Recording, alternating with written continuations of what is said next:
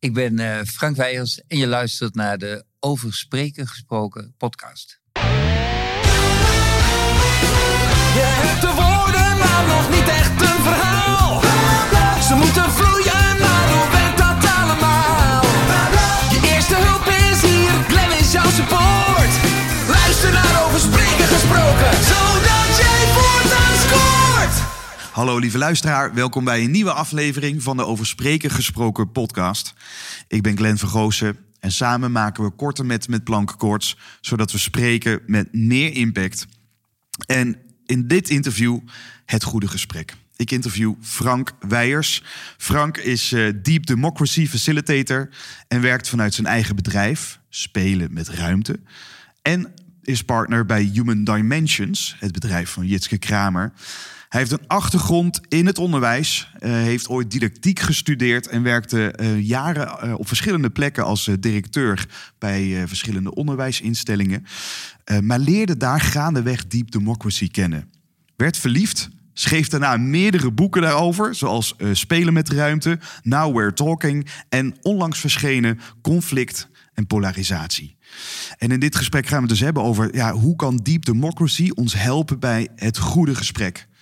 Hoe gebruiken we de wijsheid, niet alleen van de meerderheid, maar ook van de minderheid? En misschien, wat weerhoudt ons nu om dat goede gesprek te voeren? En als we dan in dat thema conflict en polarisatie duiken, wat is daarvan het nut? En hoe kunnen we misschien ook wel het constructieve conflict voor ons laten werken? Dit en nog veel meer. Ik wens je veel luisterplezier toe. Frank, welkom in de podcast. Dankjewel. Ja, fijn dat je er bent. En uh, ik eh, als eer, allereerste vraag, dat zei ik net eigenlijk al hè, voordat we begonnen. Jij omschrijft in Deep Democracy een van de belangrijkste dingen die je ten alle tijden zou moeten doen met een groep, is een check-in. Ja, goed plan dat we dat hier ook doen. Ja, en we hebben dus ook eigenlijk nauwelijks voorbesproken. Want ik zei, die check-in gaan we gewoon meteen uh, in, uh, in, in de podcast zelf doen. En nu weet ik dat ik officieel gezien zou ik dan moeten starten maar ik zou dan toch jou de gelegenheid willen geven om. Of nee, misschien, misschien blokkeer ik dan de principes. Wat, hoe, hoe, kunnen we dit het beste aanvliegen? Ja, dat is, dat is leuk wat je nu allemaal uh, aan het overwegen bent. Ja. Um, nou, wat ik eigenlijk doe is, zo gauw je in gesprek bent met anderen, vorm je een groepje. Ja. Dus dat kan met z'n tweeën, met z'n drieën, met z'n tienen, met honderd mensen zijn. En dan is het handig voordat je het gesprek induikt, dat je even wat wij noemen inject. Precies. En dat doe ik meestal aan de hand van zo een paar hele open vragen. Dat ik zeg, goh, als jij en ik daar nou allebei eens even iets over vertellen... dan uh, hebben we een goede basis gelegd voor de rest van het gesprek. Dus ik zou in dit gesprek wel aardig vinden om te zeggen... hoe vind je het nou? Hoe voelt het nou voor je om dit gesprek te gaan voeren?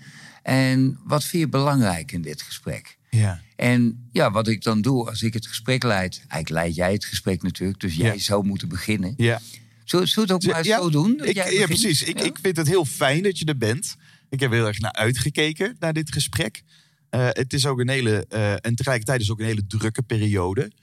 Uh, en ik was dus heel, heel blij, we nemen dit nu op de dag na Hemelvaartsdag. En ik ben dus heel blij met die tussendag, want dat, dat, dat heeft ervoor gezorgd dat toch een deel van de stress al een beetje tot rusten is kunnen komen. Het voelde al een beetje als weekend. Dus dit voelt ook wel een beetje grappig als niet de vrijdag, uh, maar, maar toch wel een beetje alsof we elkaar in het weekend uh, zien. Dus dat geeft voor mij ook wel een ontspannen dynamiek. En wat ik hoop uh, uit dit gesprek te halen is vooral de nuancering wat het zo lastig maakt om het goede gesprek te voeren. Omdat de intentie doorgaans goed is, maar dan in de uitvoering er toch vaak miscommunicatie of frustratie ontstaat. Daar ben ik vooral nieuwsgierig naar. Nou, mooi. Ja, ik zal, uh, ik zal ook even inchecken. Ja. Zo, ja, hoe voelt het voor mij om dit gesprek te voeren? Leuk, zin in, fijn om hier te zitten. Uh, ik vind het altijd geweldig om hierover te vertellen. Want ik wil het de wereld inbrengen. Dat ja. is zo mijn drive, daar kom ik mijn bed voor uit. En uh, als dat, dit ertoe bijdraagt dat het weer bij meer mensen terechtkomt... dan, uh, dan vind ik dat al meer dan geslaagd. Dan voelt dat ook uitstekend. Um, en wat ik belangrijk vind in het gesprek is inderdaad dat iets van die vonk kan overspringen. En de mensen er ook gelijk concreet iets van meenemen. Ik vind het ook altijd wel prettig als we zo'n zo gesprekje hebben. Dat je als dit afgelopen is, dat de luisteraar denkt: mm, ik ga dit eens proberen, ik ga dit ook eens doen. Ja. En uh, nou, dat zou ik, uh, zou ik helemaal fantastisch vinden. En ja, lekker om over die twee boekjes van me te praten. Dat is, uh, dat is natuurlijk altijd fijn. Mooi. Dankjewel, Frank. En ik, ik, ik heb dus, we hebben dus nu de check-in uh, gedaan. Onze intentie ligt op tafel. Ja. ja. als we dus nu even een stapje naar achter doen en we bekijken meta naar deze oefening. Ja. Dus dan meteen ook praktisch maken. Waarom is dit zo essentieel om eigenlijk tijdens ieder gesprek of iedere vergadering om daarmee te starten? Nou, dat is zo belangrijk. Eigenlijk zijn, hebben we één dingetje nu niet gedaan, maar we zitten met z'n tweeën. En wat we niet gedaan hebben, is dat we die check-in ook even hebben samengevat. Ah, ja. Meestal doe ik dat als ik zo met 10, 15, 20 mensen zit, dan vatten we het samen. Om ook te zorgen dat iedereen zich goed teruggehoord voelt in die samenvatting. Maar dat de bedding van waaruit we het gesprek gaan voeren ook volkomen helder is. En waarom die check-in nou zo belangrijk is, is um, omdat enerzijds het heel belangrijk is dat we op gevoelsniveau iets delen. Dus ik vroeg ook, hoe voelt het om dit gesprek nou met elkaar te gaan voeren? En dat is wat we vaak achterwege laten. We willen gelijk ter zake komen. We willen eigenlijk gelijk met een agenda beginnen. Want ach, vorige week bij die vergadering kregen we de agenda ook alweer niet af. Dus laten we nou maar gelijk ter zake komen. En wat ik voorstel is om dat nou niet te doen. Om die check-in ervoor te zetten, om op die manier te vertragen, zodat we daarna kunnen versnellen. Dus die winst halen we er sowieso uit. Het is misschien het makkelijkst om het eens aan de hand van een voorbeeldje uh, te schetsen waarom die check-in zo belangrijk is. Als ik bijvoorbeeld, en dan maar even gelijk gerelateerd aan het boekje Conflict en Polarisatie wat ik geschreven heb. Als ik nou met een groep in conflict werk, dan weet ik, heb ik vaak een voorgesprekje gehad met één of twee mensen uit zo'n team. En dan weet ik dat ze dat heel spannend gaan vinden om dat gesprek te gaan voeren. Dus wat ik dan doe in de check-in is dat ik vraag: hoe vind je het nu om hier met elkaar het vandaag over jullie conflict te gaan hebben? Dus hoe vind je dat? Hoe voelt dat voor je om dat te gaan doen?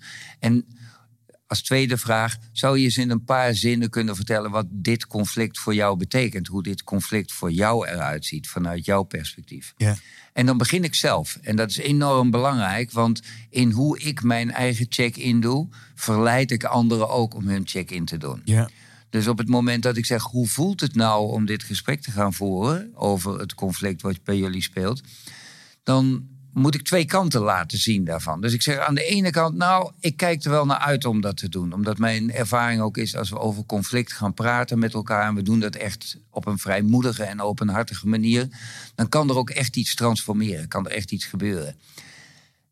En, zeg ik er dan bij, het is ook wel een beetje spannend om dat te gaan doen. Mhm. En dat is heel belangrijk dat ik dat zeg, want al die mensen die daar zitten vinden dat hartstikke spannend. Yeah. En op dat moment is ook een beetje de deur geopend voor hun om ook te zeggen dat ze het spannend vinden. Yeah. Vervolgens geef ik ook aan hoe ik naar het conflict kijk op basis van wat ik in de intake gehoord heb. Dus ik maak daar geen geheim van, van wat er in de intake gebeurd is. Yeah. Die democratie gaat ook heel erg over openheid, over het open op tafel leggen. En als ik dat gedaan heb, zijn mensen ook optimaal uitgenodigd om hier zelf goed op in te checken. En daar is vaak de helft van het werk in zo'n conflictueuze situatie al mee gedaan. Mooi hoor. Nou, je noemt hier in, in, in een voorbeeld volgens mij al meerdere dingen. Maar één is dus het starten van die check-in. In ieder geval daar de tijd voor nemen. Uh, de gevaar is dat we meteen de inhoud in duiken. En dat we het gevoel eigenlijk achterwege laten. Het tweede ook wel, wat ik ook wel interessant vind is dat, dat, dat jij dus begint als, als leider of als facilitator met, met, met je eigen check-in. En ik herken het heel erg als trainer dat ik toch dat ik dat vergeet of niet gewend ben om te doen. En dan, dan begin je bij de eerste en die is dan, ja, ja, nee, nee, is gewoon prima. En ja, ja, prima. En zo heel oppervlakkig komt weinig echt ja, specifiek uh, of kwetsbaars uit. En dat zet dan meteen de toon dat je dan, ja, eigenlijk dat hele rondje verlaagt zich eigenlijk. Of, of dat, ja, kwalitatief wordt het dan ja, toch een beetje bullshit bingo of zo. Uh, maar door, dat, door het zelf kwetsbaar te durven zijn, ja, geef je natuurlijk het voorbeeld aan de rest van de groep om dat ook te doen. Ja, ik ben, ben het helemaal met je eens hoor. Want het is ook, kijk, wij praten vaak over wat effectieve interventies zijn. En dan zijn we aan het praten over wat we daar en dan moeten doen. Maar eigenlijk de meest effectieve interventie is dat je zelf als facilitator van zo'n gesprek iets anders doet. Ja. Dus op het moment dat ik de, de, de openheid erin gooi, zeg maar, mijn eigen aarzelingen, mijn eigen twijfels dan zet ik de deur open voor anderen om dat ook te doen. Ja. Dus de kans is gewoon veel groter dat we een open gesprek krijgen op het moment dat ik die openheid zelf eerst geef. En ja, het voelt wel eens alsof het wat onbeleefd is hè, om zelf te beginnen. Ja, Want we zij is ook zeggen, geleerd eerst luisteren en faciliterend zijn. ja, eerst, eerst moeten anderen maar, eh, maar een koekje pakken en dan mag jij dat doen. Maar in dit geval is het wel heel verstandig om zelf eerst eens even je nek uit te steken. Ja. En dat heel open te doen. En, en je zegt daar, daarbij ook dat het dus fijn is om verschillende kanten van jezelf te laten zien. Je beschrijft volgens mij ook letterlijk in je boek dat als je daar staat, nou ik vind het helemaal fantastisch en het wordt zo'n te gekke dag en ik ben zo overtuigd van deze methodiek. Ja, als dat, als je check-in is, dan geef je niet heel veel ruimte meer aan mensen om iets anders te vinden eh, van het proces. Maar, maar, maar voel je dan ook echt die zenuwachtigheid? Misschien als het niet een conflicterend groepje is, maar gewoon deep democracy. Of, of, of, of benoem je hem dan bewust om maar de context en de mogelijkheid te bieden voor iemand anders om daar op aan te haken? Nee, dit is nooit fake. Het is altijd echt wat er is. Dus Precies. Wat heel belangrijk is, is voordat ik met een groep ga werken, dat ik heel eventjes zelf de tijd neem om met mezelf in te checken. En zo eens even bij mezelf na te gaan. Goh, hoe vind ik het nou eigenlijk om hier met hun te gaan werken? Hoe voelt dat voor me? En als ik zeg, nou, ik vind het ook wel een beetje spannend om zo met jullie te werken, dan is dat ook zo. Dus werken met een groep in conflict, hè, zeker als dat conflict al lange tijd duurt, heeft altijd ook wel iets van spannends. Maar wel gedoseerd. Dus voor mij is het ook echt zo van, wow, daar zit een zekere spanning in. Een spanning waar ik uitstekend mee kan werken. Dus stel je me voor, hè, op het moment dat ik zou zeggen... nou, en ik moet jullie eerlijk bekennen... ik val om van de spanning, het zweet staat in mijn handen... dan kan ik niet meer met die groep werken. Nee, nee, dus precies. dat werkt natuurlijk niet. Maar Het loopt langs mijn knieholt naar beneden. Nou, Dat- precies, ja. Dat checken ze uit. Ja, ja, Ja. dus het is, het is van belang om dat goed gedoseerd te doen... maar wel heel authentiek. Ja. Dus het is wel echt wat ik voel. Wel echt wat er is. Dus het is nooit iets wat ik verzin. En het is dus ook echt heel belangrijk om eerst even kort met mezelf in te checken voordat ik die groep instap. ja, en hoe doe je dat voor, met jezelf? Gewoon even een minuutje rust nemen daarvoor. Vaak in de auto, als ik ergens naartoe rij, ehm, eh, ben ik al even mee bezig. Zo van, goh, hoe voelt dit nou? Niet alleen de slimme dingen erover bedenken, maar ook zo van, ja, hoe, hoe, hoe is dat eigenlijk voor me om hierin te stappen? Ja. En, ja, en, en daar goed contact mee te maken. Dus goed in contact met mezelf de groep in te stappen, zodat ik ook goed contact met iedereen in de groep kan maken. Precies. Mooi. Als we een stapje terug doen, Frank. Toen jij, eh, jij was al jaren actief in het onderwijs. Eh, nou, je hebt didactiek eh, gestudeerd. Dus jij, jij, jij begrijpt hoe belangrijk groepsdynamiek is. En, en, dan, en dan ben ik dan benieuwd. Ergens kwam Deep Democracy op je pad. En dat vond je zo mooi. Dat, ik, weet, ik, ben, ik weet niet precies hoe jouw reis is gegaan. Maar dat je uiteindelijk bent gestopt in het onderwijs. En zelf ja, gezegd hebt, ik ga hier gewoon volle bak mee aan de slag. Hoe is die, hoe is die omgang eh, gegaan? Ja, hoe het eigenlijk gegaan is, is dat ik... Ik heb een, een, een aantal jaar als interim directeur, interim rector van een aantal scholen gewerkt. Ehm, en ik ben altijd al vreselijk geïnteresseerd geweest in de dynamiek in groepen. Ik vond het echt mateloos fascinerend wat er gebeurt tussen mensen in een groep. Als er iemand uit een groep gaat en er komt iemand anders nieuw in, hoe die dynamiek kan veranderen.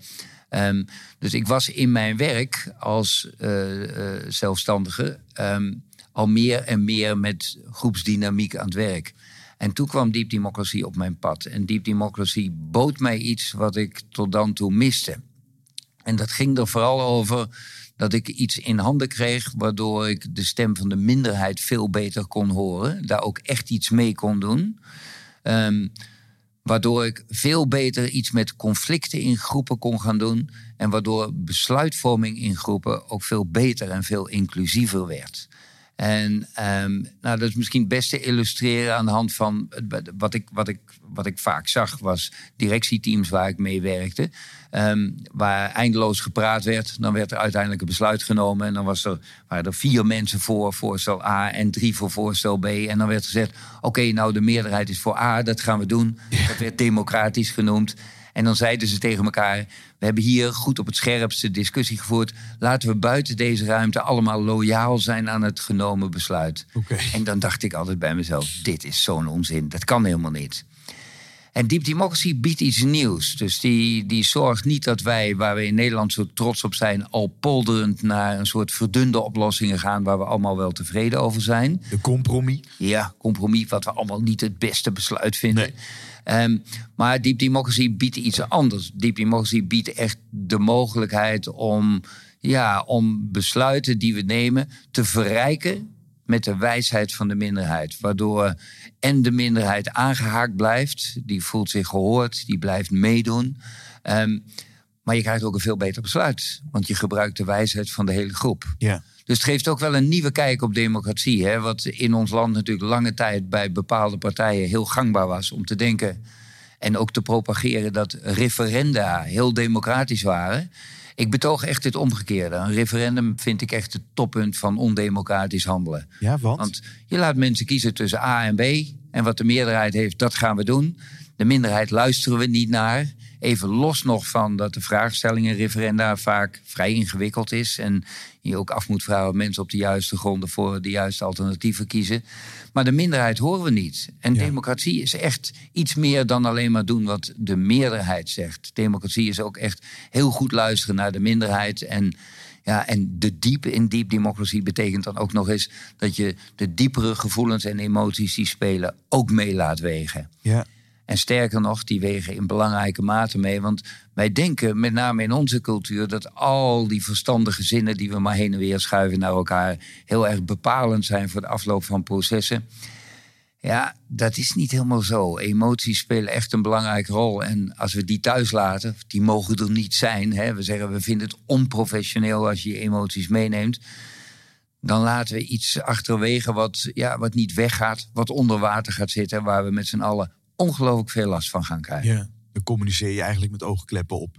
Ja, en dan zorg je ervoor dat, hè, zoals wij dat noemen, dingen die niet gezegd mogen worden, emoties die er niet mogen zijn, die verdwijnen ergens onder water, maar zijn daarmee niet weg. Dus die blijven ons in de weg zitten. Die onderstroom, die dan mooi in dat metafoor van die rots ook dan eh, ja, voelbaar is. Ja, je ziet, je ziet het natuurlijk prachtig. Kijk naar ons eigen kabinet. Dat is toch, toch het meest fantastische voorbeeld dat vorig jaar rond Pasen eh, Rutte bijna was gevallen. Toen was er drie, ma drie dagen uh, paasreces. Ze kwamen terug. En toen zeiden ze tegen elkaar... we gaan ons nu eerst maar eens op de inhoud concentreren. En het is fantastisch, want je kunt je vingers erop natellen... dat dat niet zo heel erg handig is. En je ziet ook hoe in al die maanden daarna... alle onuitgesproken emoties voortdurend in de weg bleven zitten... van vruchtbare samenwerking. Gepruttel, zie Ja, ik dan. De hele tijd. Ik denk, ja jongens, kom op. eh, vertraging van het proces. Waardoor je dus misschien wel zou, zelfs zou kunnen zeggen... en ik kan me voorstellen dat misschien als ik me empathiseer met de leider... die denkt, ja, stem van de minderheid, ja, we moeten ook door. Ja, dat is, natuurlijk- dat is natuurlijk wat vaak Een gezegd. soort argument is dat, dat, dat als we er gewoon maar doorpakken... dat we sneller tot een besluit komen. Wat misschien ogenschijnlijk ook klopt op, op de korte termijn... dat je sneller een keuze hebt gemaakt. Maar het gepruttel wat daarna gaat gebeuren... omdat die onderstroom eigenlijk helemaal niet eh, eh, erkend wordt... eh, ja, dat werkt je natuurlijk dramatisch tegen. Ja, dat is helemaal, het is ook goed dat je zegt ogenschijnlijk. Want het is de, de schijn bedriegt hier inderdaad. Het lijkt op korte termijn zo van... oh ja, dan kunnen we wat sneller meters maken. Maar wat hebben we dan last ervan daarna? Wat hebben we daar veel last van? Dus jij leerde, hey, de, de, onderst of de stem van de minderheid, zo zei het... die wordt, die wordt veel mooier zichtbaar via deep democracy. Ja, en het is wel mooi, want ik vond het wel leuk dat je in de inleiding over mij de- mijn, mijn, mijn rol als didacticus even naar boven haalde. En dat is wel voortdurend mijn streven in dit werk, om het zo helder en toegankelijk mogelijk te maken. Dus ik leg ook wel eens uit, zo dit, dit werk, ik, zeg- ja, ik zeg wel eens, dit werk zou ik eigenlijk niet hoeven doen, als we dit allemaal goed op de kleuterschool leren. Ja. Dan leren we het wel redelijk, maar daarna leren we heel veel af. Want de basis van dit werk is eigenlijk heel simpel. Dat we een goed gesprek kunnen voeren. Dus als wij bij elkaar zitten, dat we ons allebei heel vrijmoedig uitspreken. Dat we ons vrij voelen om te zeggen wat we willen zeggen. En als we ons niet helemaal vrij voelen, dat we moedig genoeg zijn om het dan toch maar te doen. En dat we aan de andere kant bereid zijn om heel openhartig naar elkaar te luisteren. Zo twee kanten van een goed gesprek. En als we dat nou goed kunnen, hè, dat vrijmoedig spreken en dat openhartig luisteren, ja, dan kunnen we dus ook heel goed van mening verschillen. Dus dan kunnen we heel goed conflict met elkaar hebben. Conflict betekent eigenlijk niks meer dan in letterlijke zin samen verschillen. En dat we plezier eraan beleven dat we samen verschillen. Want wij zijn twee verschillende mensen. We kijken niet precies hetzelfde naar dezelfde werkelijkheid. Ja.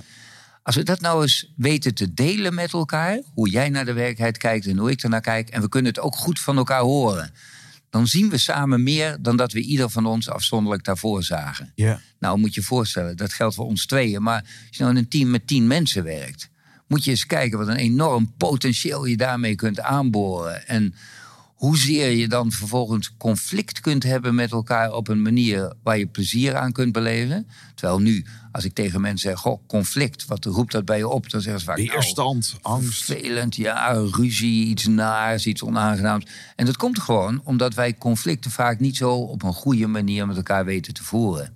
Simpelweg omdat we ons niet zo vrijmoedig uitspreken en of niet zo openhartig naar elkaar luisteren. Dus dit zijn de, twee misschien wel belangrijkste ingrediënten voor een goed gesprek. Vrijmoedig uitspreken en eh, openhartig luisteren.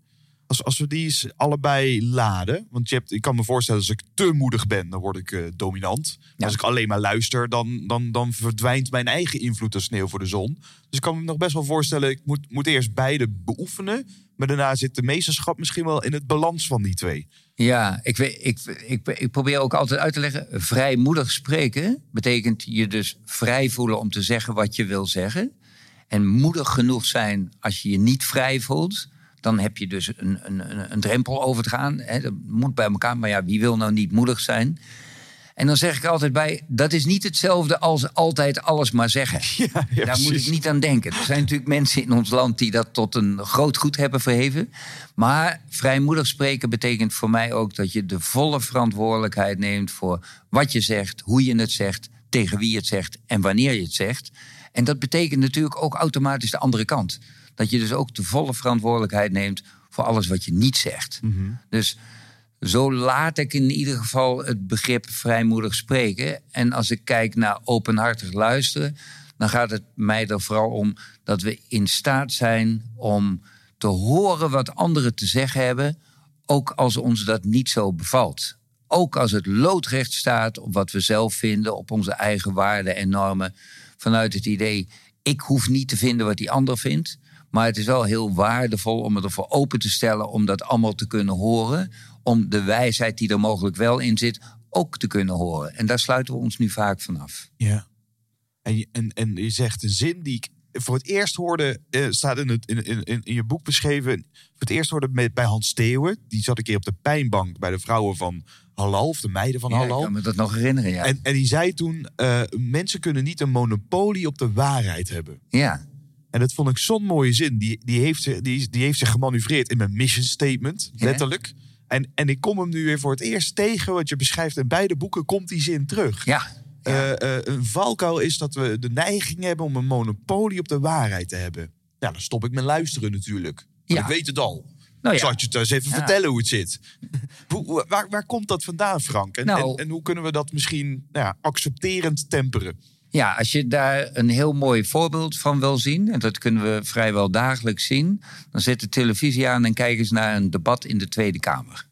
Of naar Komt toch de politiek wat- weer voorbij? Ja, de politiek komt hier zeker voorbij, want ik zeg ook vaak zo, de by far slechtste gesprekken worden in de politieke arena gevoerd. Juist in het hart van onze democratie, waar je zou mogen verwachten dat er een ander soort gesprekken plaatsvindt, vinden heel slechte gesprekken plaats. Omdat daar heel veel monopolies op de waarheid naast elkaar bestaan. Dus kijk naar een willekeurig debat en je ziet politici, zie je hun betoog houden. En dan vaak, nou, dan wordt daarop gereageerd en dan komt er nog een tweede termijn. Mogen mensen er nog iets over zeggen?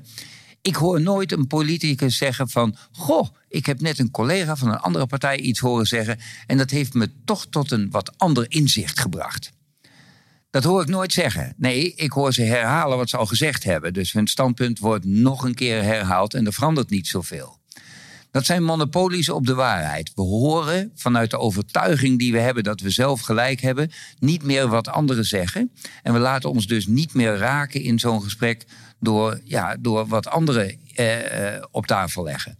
En dat is nou juist zo belangrijk. In een goed gesprek, als wij een goed gesprek hebben met elkaar, verandert er iets bij ons allebei. Bij mij en bij jou. Weten we elkaar te raken in wat we zeggen. Ja.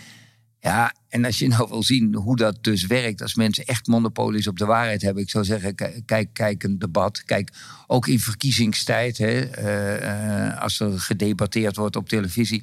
Ik vind het eigenlijk te vreselijk om aan te kijken. Ik, eh, ik, ik hou er helemaal niet van. Het zijn geen gesprekken waar beweging in zit, waar eh, ieder zijn eigen standpunt naar voren haalt, nog eens naar voren, nog eens een keer herhaalt, nog eens een andere woorden herhaalt. En ja, er zit weinig beweging in. Ja. Goede gesprekken heb je die beweging wel. En luisteren openhartig naar elkaar. Dus, eh, Is dat dan wel de intentie die zij dan hebben, het goede gesprek?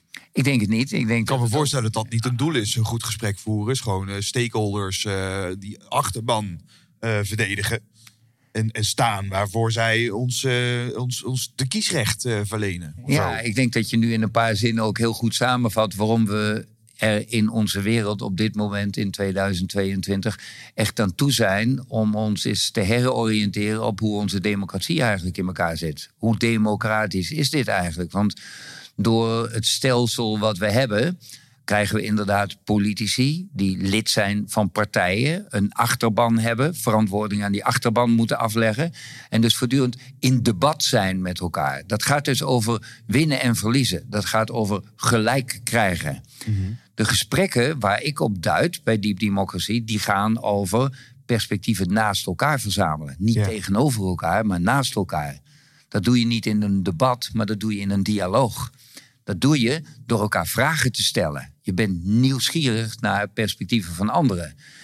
Dat is wat ik in de politiek niet zie. In de politiek zijn mensen vooral bezig met vol overtuiging hun eigen mening te poneren. En proberen anderen zover te krijgen dat ze die ook aanhangen. Wetende dat dat niet gaat lukken. Want zo zit het, zit het ook in elkaar. In een dialoog doe je echt iets anders. Dus verzamel je perspectieven met elkaar.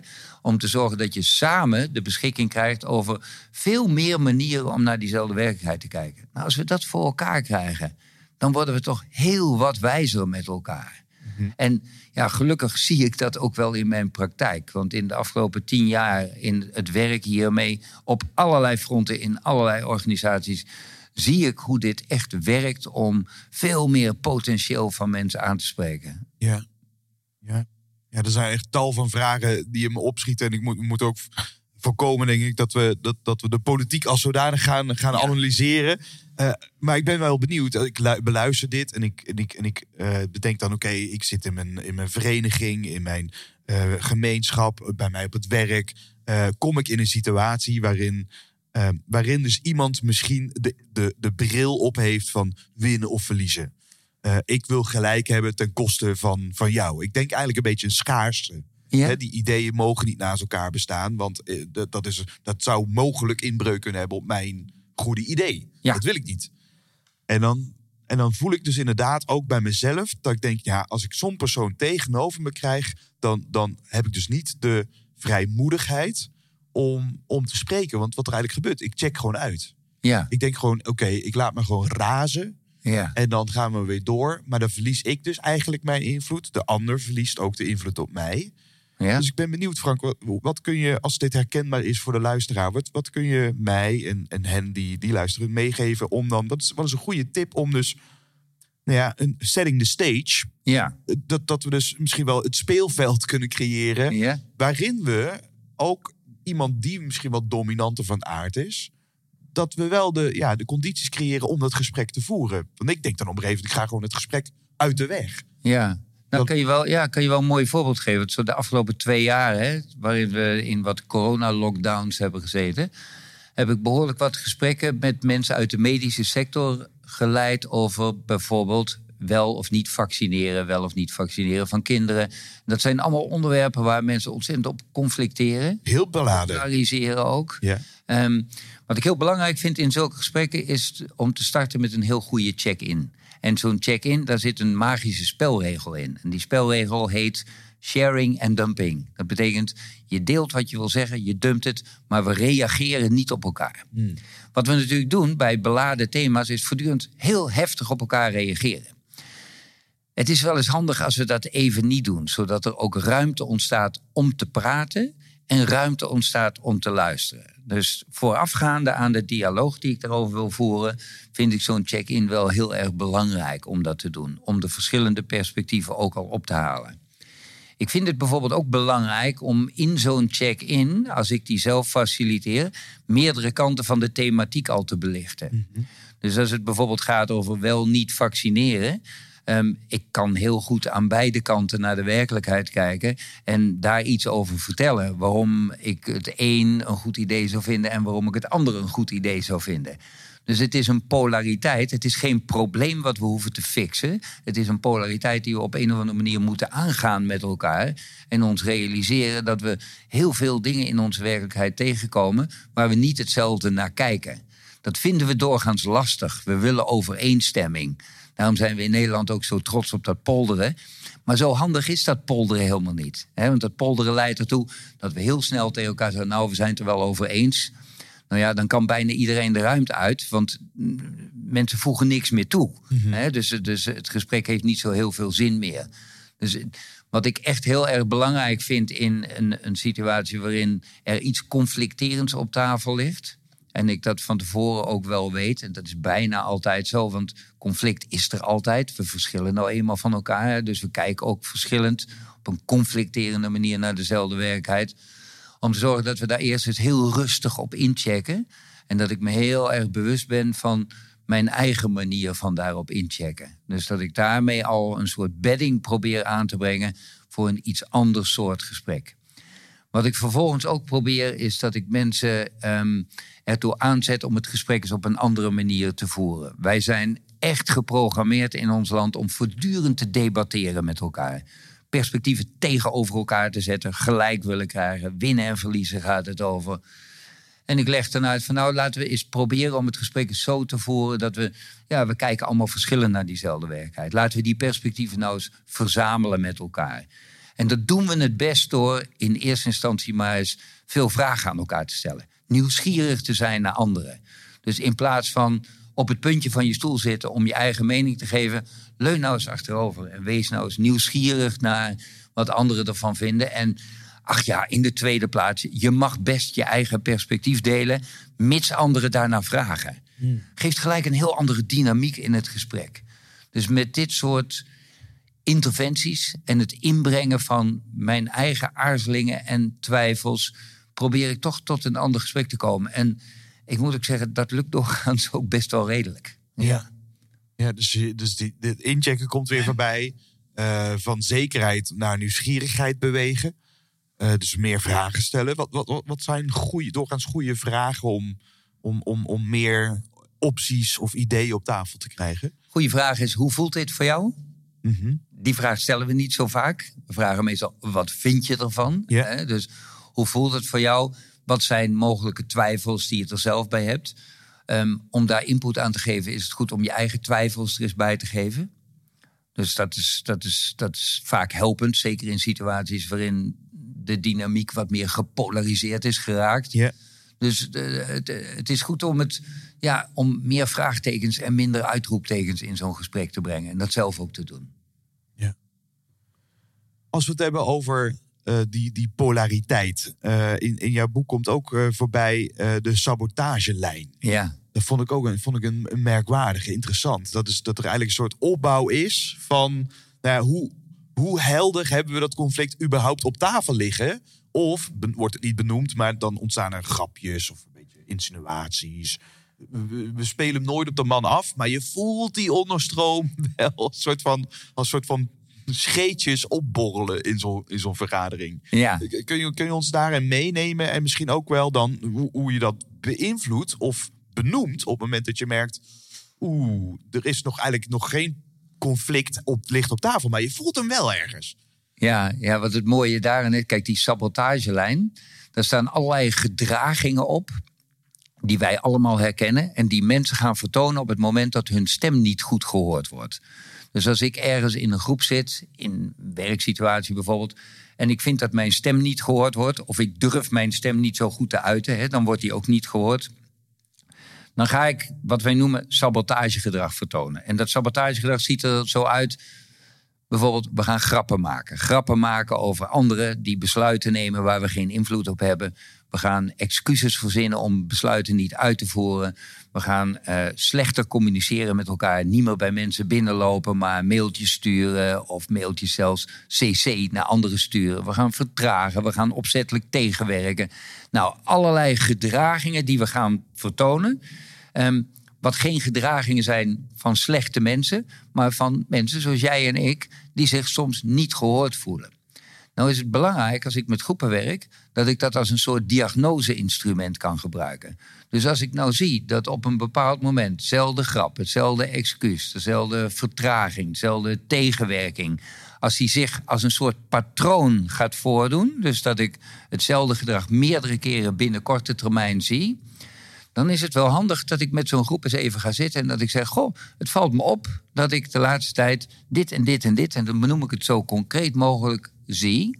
En dan vraag ik in die groep: welke stem wordt hier mogelijk niet gehoord? Mm nou, zo slim gaan we er meestal niet mee om. Want de meeste leidinggevenden kennen dat wel. En dan vinden we dat sabotagegedrag knap irritant. Ja. Dus wat we in plaats daarvan doen, is degene die dat gedrag vertoont bij ons roepen. En zeggen we: Goh, ik zie je de laatste tijd dit en dit doen. En dan Stop ermee. Ben je net op feedbackcursus geweest en dan geef je heel goed feedback. En dan, maar dus de boodschap is natuurlijk: stop ermee. Ja. Inderdaad, het bestraffende wat erin zit.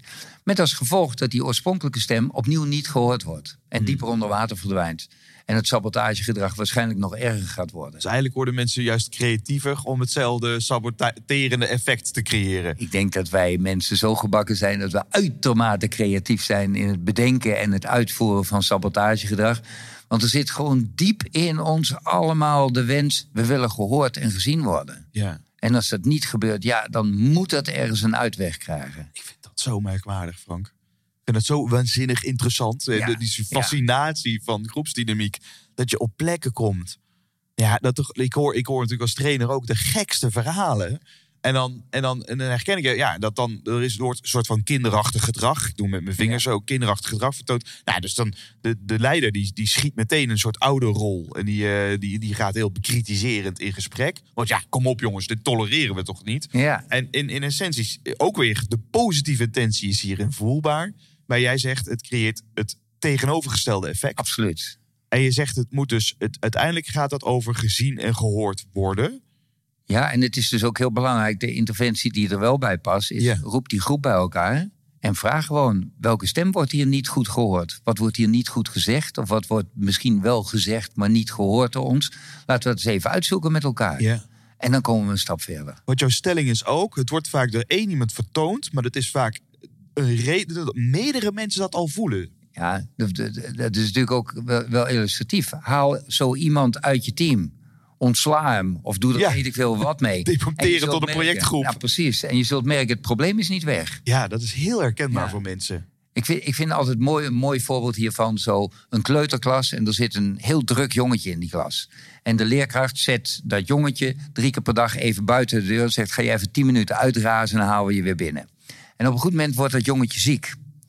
En het is heel rustig in de klas, een paar dagen lang. En dan ineens komt er een ander jongetje en die neemt die rol over, lijkt het wel. Dus die wordt heel druk op bepaalde momenten. En die juf moet hem nu ook een paar keer per dag buiten zetten. En dan denkt die juf, potverdorie, nou heb ik echt een dubbel probleem. Want straks komt het eerste jongetje weer terug. Heb ik twee van die kinderen die dit doen. Dat is echt heel lastig. En inderdaad, het jongetje komt terug en ze heeft twee van die kinderen die dat doen.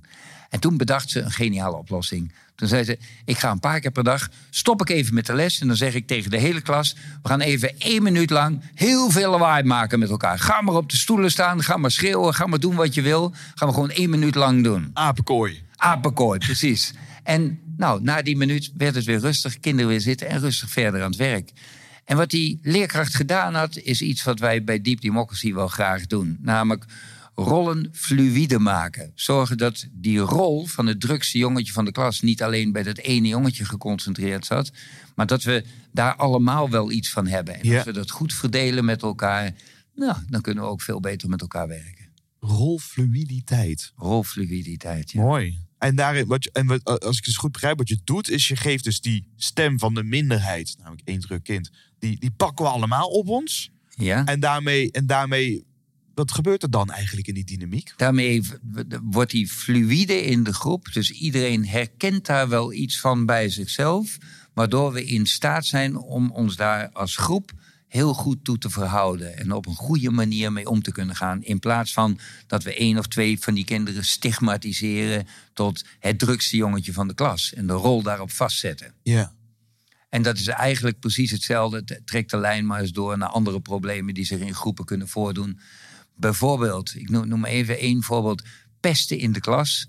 Dan heb je altijd drie rollen die actief zijn: de rol van pester, de rol van degene die gepest wordt en de omstanders. ja. En de kunst is vanuit de filosofie van Deep Democracy, als je daarmee werkt, om met de hele groep te werken en zorgen dat die rollen fluïde worden.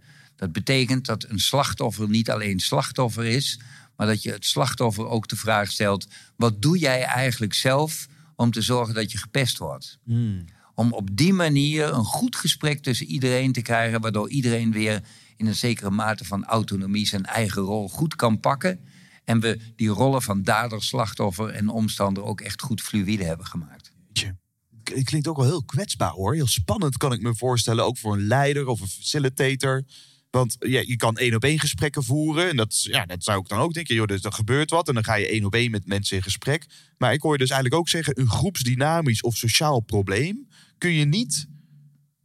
Dat moet je ook op een groepsdynamische manier oplossen. Ja, ja, en het is wel mooi wat je zegt. Het is ook spannend. Ik, ik vind een belangrijk deel van mijn werk is andere mensen bemoedigen, in letterlijke zin van het woord, bemoedigen om dit te gaan doen. Om dus over die hobbel heen te stappen. En ja, wat ik vaak zeg, de, de kunst van dit werk is om onveilige situaties te transformeren naar spannende situaties. Om je één voorbeeld te geven, als ik met een team aan het werk ben en in dat team zegt iemand: Sommigen van ons zijn niet zo te vertrouwen in hun afspraken, dan is dat een buitengewoon onveilige opmerking. Ja. Want dan zit hij onder water. Dan vraag je onmiddellijk af: wie wordt hier bedoeld? Word ik bedoeld? Word jij bedoeld? Wordt iemand anders bedoeld? En wat ik als facilitator doe op zo'n moment, is dat ik die onveilige situatie wil transformeren in iets spannends. En ik maak het spannend door te vragen: wie bedoel je? En dan is de reactie uit groepen nog wel eens: oeh, nou voelt het wat onveilig. Ja. Nee, nou wordt het spannend. Ah. Het was onveilig, maar nu wordt het spannend. Ja. En we moeten naar de spanning toe om het te kunnen laten ontspannen. Dus er zit iets heel paradoxaals in. Ja. Dus we moeten naar de spanning om het daarna weer ontspannen te kunnen krijgen. Willen we spanning in groepen kunnen oplossen, en dat is een beetje de kern van, van mijn boek over conflict en polarisatie, dan is het nodig dat we naar die spanning toe gaan. Ja. En dat is niet eenvoudig. En ik heb geprobeerd om, om dat zo bij elkaar te zetten. Dat er in ieder geval wat tools bij elkaar staan. die je iets in handen geven om dat ook zo goed mogelijk te doen. Ja, ja eh, dit, en dit is dit heel interessant, waarin je nu volgens mij een heel kenmerkend ding benoemt, wat herkenbaar moet zijn voor sommigen, dat we dus een superlatieve praten. Dus dat is misschien één voorbeeldje van eh, eigenlijk onveilig, onveilige onderstroom waar je die spanning op moet zoeken. Namelijk, nou, sommige mensen hier niet, iedereen houdt zich een goede afspraken. Een soort eh, eh, abstractheid. Wat zijn nog meer van dat soort voorbeelden? Want dat is heel fijn om te weten, denk ik, om te herkennen. Wanneer spreken we nu van, aha, dit is dus zo'n uitspraak die absoluut niet helpend is voor de Ja. veiligheid en openheid van, eh, van de groepsdynamiek. Nou ja, wat ik heel belangrijk vind, is dat als er zich in een groep een conflict afspeelt. Wat wij vaak doen, is de mensen die het conflict hebben in die groep, die isoleren we eruit en daar gaan we een goed gesprek mee hebben. Wat ik belangrijk vind vanuit deze filosofie is dat we zeggen: nee, we zetten de hele groep bij elkaar, want iedereen speelt hier een rol in. Je bent of direct bij het conflict betrokken, of als omstander heb je daar ook invloed op. En het is spannend om dat gesprek met elkaar te gaan voeren. Dat geef ik onmiddellijk toe. Dat is ook het belangrijke in het werk. Dat je ook voelt voor jezelf dat het spannend is en dat je iets te doen hebt om naar die spanning toe te gaan. Dus het voorbeeld wat ik eerder gaf over pesten in de klas, dat los je op met de hele klas. Door aan de hele klas ook te vragen van, goh, wat doet het met jou in de rol die jij hebt, in het perspectief wat jij hebt en wat zou je hier anders in willen? Als we dat gesprek kunnen krijgen met elkaar, dan kan er ook echt iets transformeren. Dus ik ben er niet zo voor om conflicten in een groep te isoleren en geïsoleerd met de betrokkenen uh, uh, alleen maar aan te gaan. Maar nee, dit, dit speelt veel breder. Ja. En zou je dan adviseren dat de manager, die misschien onderdeel is van het probleem, uh, dat die dat ook faciliteert? Of is het fijn dat iemand anders daar, die, die daar buiten het proces, dat groepsproces faciliteert? Want als ik er zelf echt iets van vind, kan ik me voorstellen als manager, dan, dan is het nog moeilijker om al die stemmen daadwerkelijk te horen. Ja, dat is een heel goede vraag. Dat is ook een heel belangrijke vraag. Want op het moment dat je zelf daar onderdeel van bent, dan is je belangeloosheid, zeg maar, in het geding. We spreken vaak over neutraliteit. Ik vind dat een wat minder goed begrip. Belangeloosheid vind ik wel een mooi begrip. Dus het zou zo moeten zijn dat ik daar zelf geen belang in heb. Als ik voel dat ik daar wel een belang in heb, dan moet ik vragen of iemand anders dat gesprek komt faciliteren. Okay. En daar hebben we wel mooie voorbeelden van. Soms worden wij daar zelf voor gevraagd.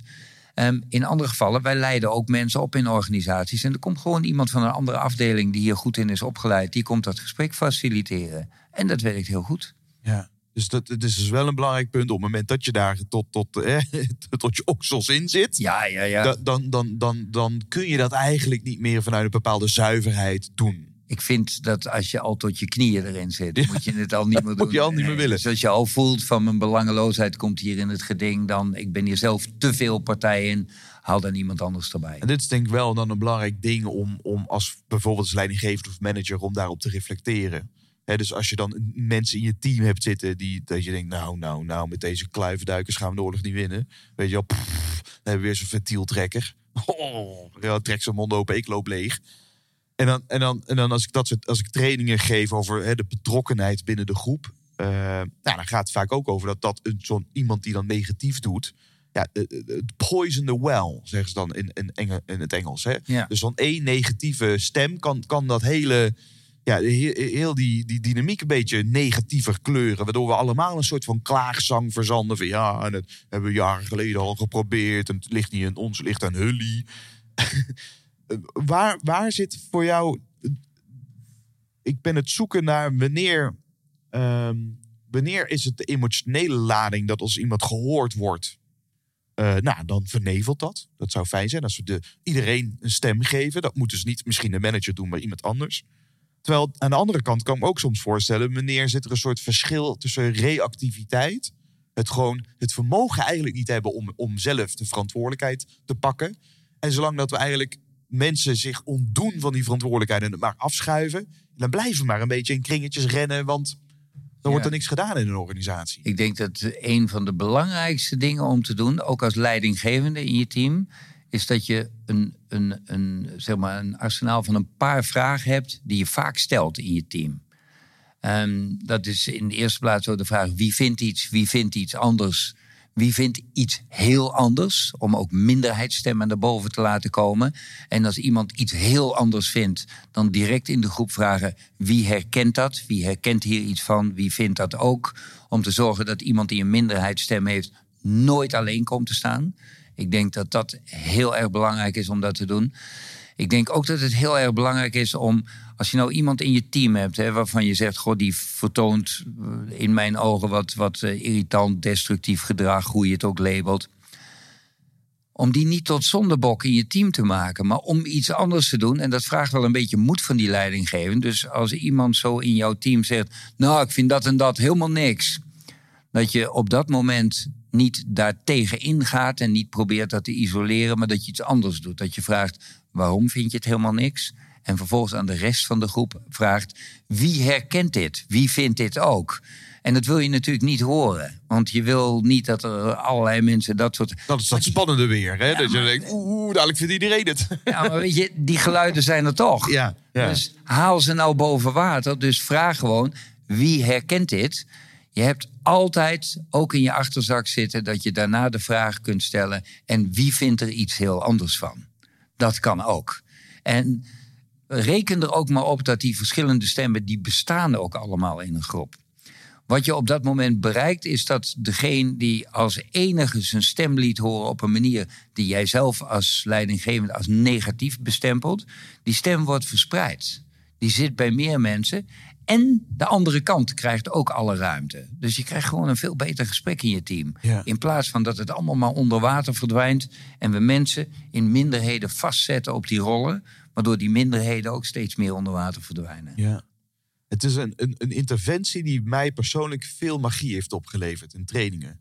Omdat ik eerder geneigd was om te vragen: van, nou, wie heeft hier een voorbeeldje van? En dan gaf hij me een voorbeeldje. En dan zei ik: Oh joh. En dan was het al, vond ik al- e- eerder, ik zal eerlijk zijn, vroeger ging ik daar dan zelf weer mee aan de haal. Weet je, dan dacht ik, oh, ik heb hier ook nog een goed. eh, Ik associeerde dan. Dus oh, dat heb ik ook een keer meegemaakt. En dan nam ik het gesprek weer over, eigenlijk. Hè. Eh, Dan was het toch eh, de trainer de hele tijd aan het woord.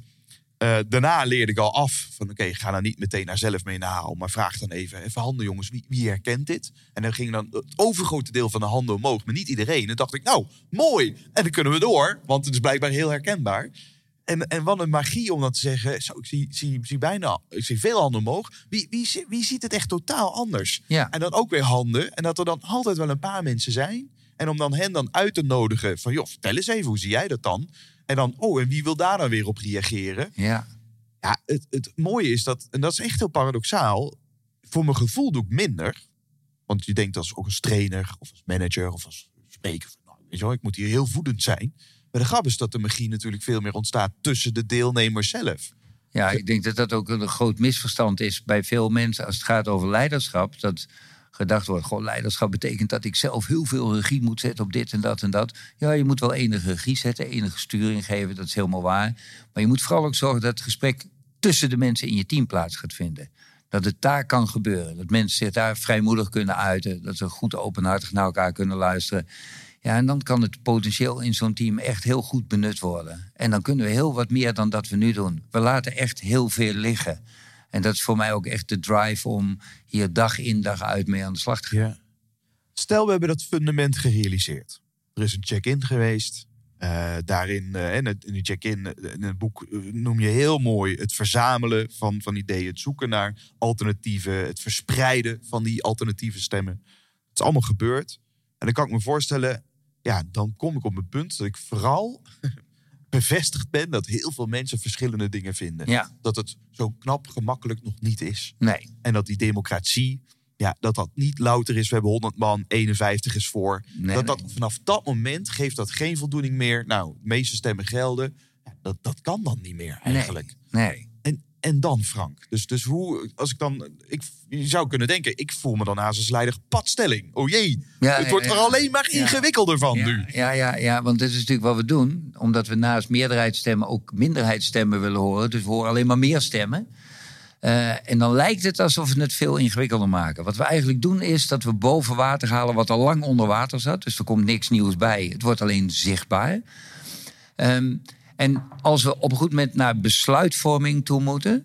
Ik vind wel een aardig voorbeeldje. Ik heb met twee scholen gewerkt, scholen voor voortgezet onderwijs, over het gebruik van mobiele telefoons in de klas. Ah ja.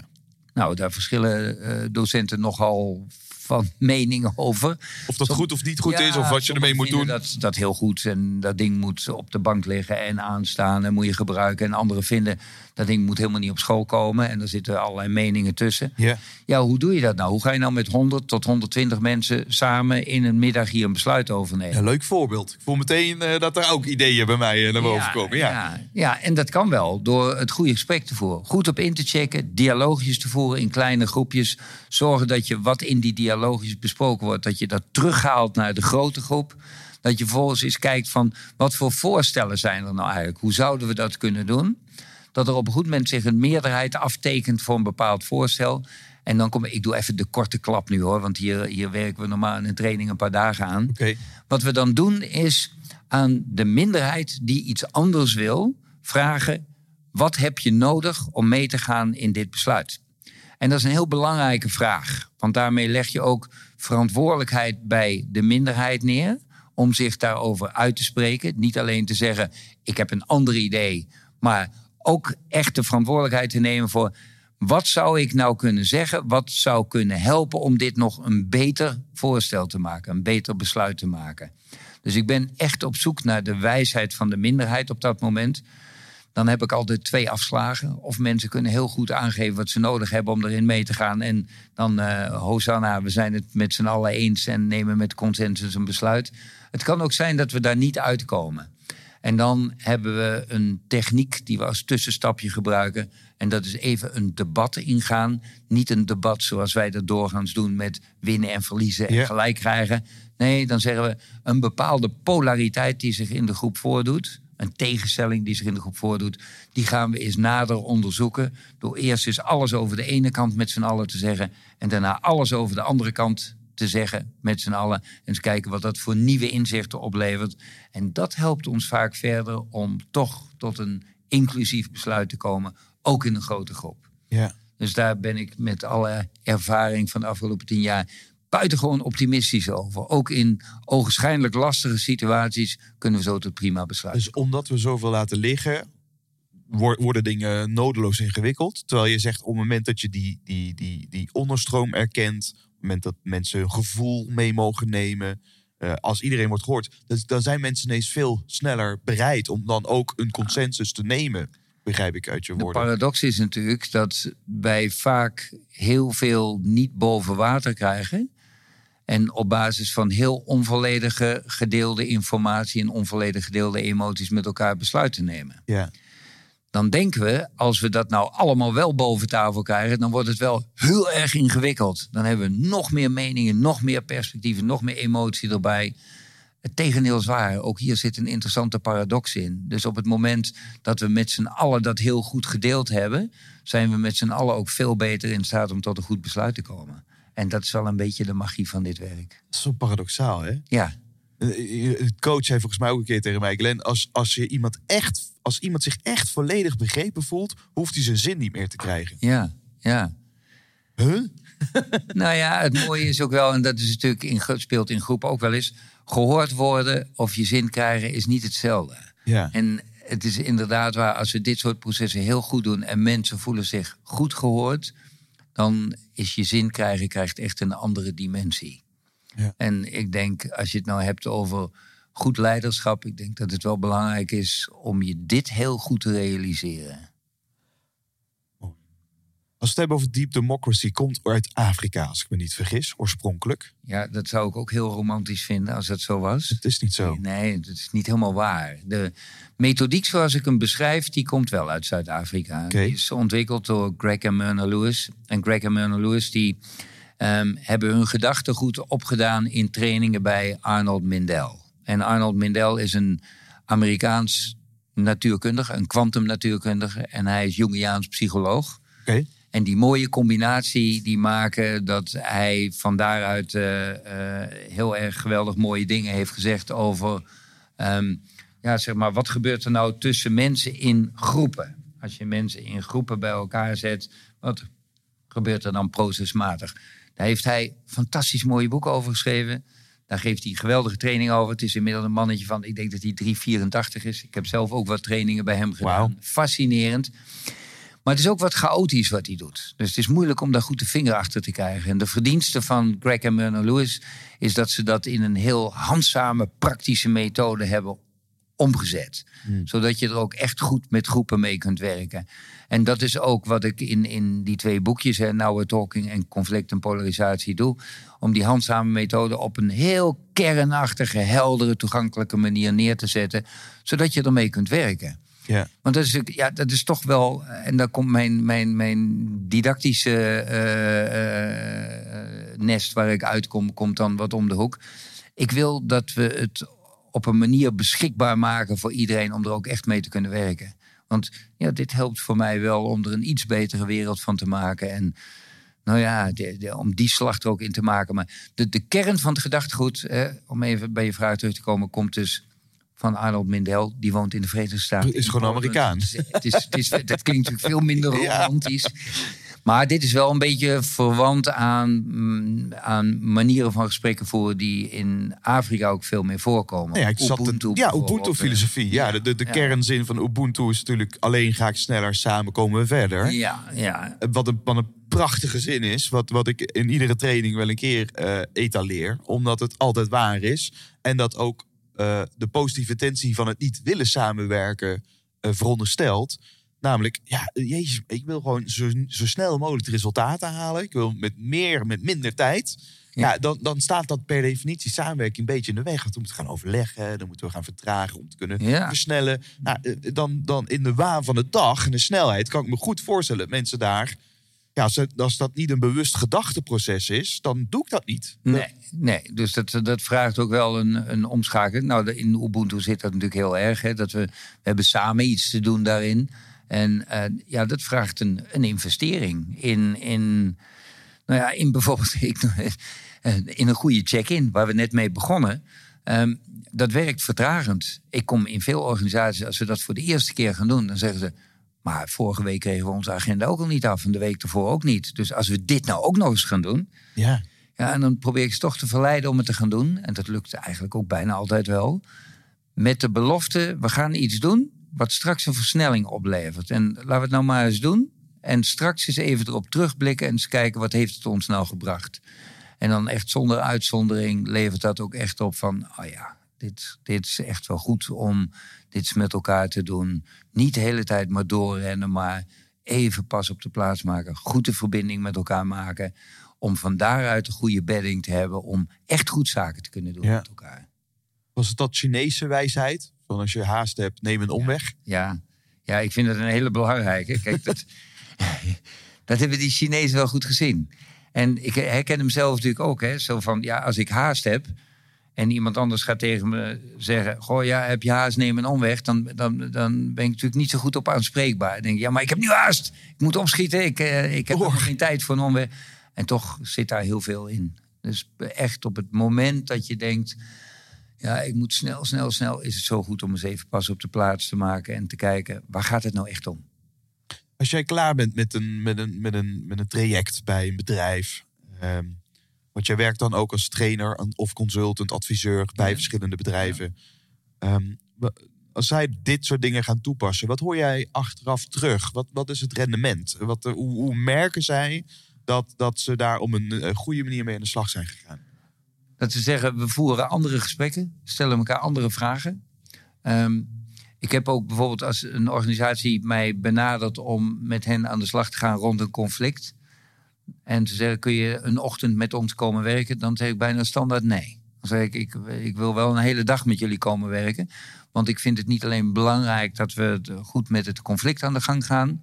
Maar dat jullie tegelijkertijd er iets van leren hoe je volgende keer het gesprek beter kunt voeren. Zodat je niet over een maand weer in ditzelfde conflict terechtkomt. Dus dat je ook iets meekrijgt om het duurzaam anders te doen. Dat je leert om dat gesprek net iets anders te voeren. Is dat ingewikkeld? Ik vind dat niet ingewikkeld. Nee, en ik merk ook dat de klanten waar ik mee werk... vinden dat ook niet zo heel ingewikkeld. Dat kunnen ze wel. Wat wel ingewikkeld is... misschien is ingewikkeld niet het goede woord... maar wat, wat lastig is, wat, wat moeilijk is voor mensen... is om in heel spannende situaties ermee te werken omdat het dan niet alleen gaat over de technieken die ik in de boekjes beschreven heb, maar het gaat ook echt over ja, dat je de moed hebt om het te doen. Je moet toch naar het spannende toe. En niemand wil daar naartoe. Ja. En dan is het belangrijk dat jij je realiseert, ja, we moeten daar even naartoe, omdat het daarna kan ontspannen. Dat is echt die, die paradox hè, waar we het eerder over hadden. En dat is zo belangrijk om je dat te realiseren. Nou, en ik, zie- ik zie ook wel in, ook, ook, ook in de reacties die je krijgt van klanten waar ik mee gewerkt heb. En waar ik later weer een keer terugkom of contact mee heb. Dat ze zeggen, we voeren echt andere gesprekken nu. Het levert meer op, het is plezieriger, het is meer in contact met elkaar. Dus ja, soms kom ik ook bij klanten die na een jaar bellen en zeggen: Kom je nog eens een dag met ons werken? Ik geloof dat we het weer een beetje kwijt zijn. Ja, Even de zaag scherpen Ja, met elkaar. ja. En dat, dat is ook wel belangrijk om dat, om dat goed te blijven doen. Daar zijn die boekjes ook wel een beetje voor bedoeld. Hè? Om te zorgen dat wat je geleerd hebt, dat eh, blijven doen. Blijven doen, blijven doen. Ja, je haalt het nu al een paar keer aan. Het zijn inderdaad eh, de- de- vaak spre- eh, de schrijvers onder elkaar zeggen... ja, stop, stop met je eigen boekje, eh, boekje te noemen, maar zeg boek. In dit geval zijn het daadwerkelijk boekjes. Ja, Het zijn hele kleine, handzame boekjes... die zo eh, bij wijze van spreken in je achterzak eh, eh, zouden kunnen passen. Ehm, daarmee echt een soort tool. Hè? Het voelt echt Ja. een soort tool die je gewoon meeneemt. En dan staan er allerlei gewoon werkvormen, eh, stappenplannen in eh, Ja. beschreven. En, en Now We're Talking staat al jaren in de top 100 lijst van managementboek.nl. Wordt volgens mij gretig afgenomen. Uh, wat maakt dan dat jij kort geleden bedacht... hé, hey, er moet toch ook echt nog een apart boek komen over conflict en polarisatie? Omdat um, in Now We're Talking geef ik wel wat tools om echt goede gesprekken, het betere soort conflicten en het beste soort besluiten te kunnen nemen met elkaar. Maar kijk eens om de, naar de wereld om ons heen. Die zit vol met conflict en polarisatie op alle lagen. In, gewoon in, in families, gezinnen, in organisaties, um, in, in maatschappelijke bewegingen. Um, waar zit het niet eigenlijk? Het is ook logisch dat er voortdurend conflict is, want conflict is er altijd. Wij verschillen van elkaar, daardoor kijken we op een conflicterende manier naar dezelfde werkelijkheid. Daardoor is er altijd conflict. Daardoor is harmonie ook niet de afwezigheid van conflict, maar harmonie definiëren wij als het goed kunnen omgaan met conflict. Hmm. Dat je in staat bent om steeds goed met conflict te kunnen dealen. En ik denk dat het heel belangrijk is dat wij mensen met z'n allen leren om dat wat beter te doen. Want we doen dat niet zo heel erg goed. We raken enorm uit verbinding en, en horen elkaar niet meer, zeggen bepaalde dingen niet meer. Waardoor die conflicten dieper en heviger worden en we meer en meer uit verbinding raken. Ik denk dat dat een van de belangrijkste problemen in onze wereld op dit moment is. En dat heeft ook wel gemaakt dat ik dit boekje heb gemaakt om nou eens al die tools die echt heel specifiek helpen om conflicten en dynamieken van polarisatie goed te lijf te gaan, om die eens goed bij elkaar te zetten. En uh, nou, dat was wel een, een klusje om dat goed te doen en ook op een didactisch goede manier te doen.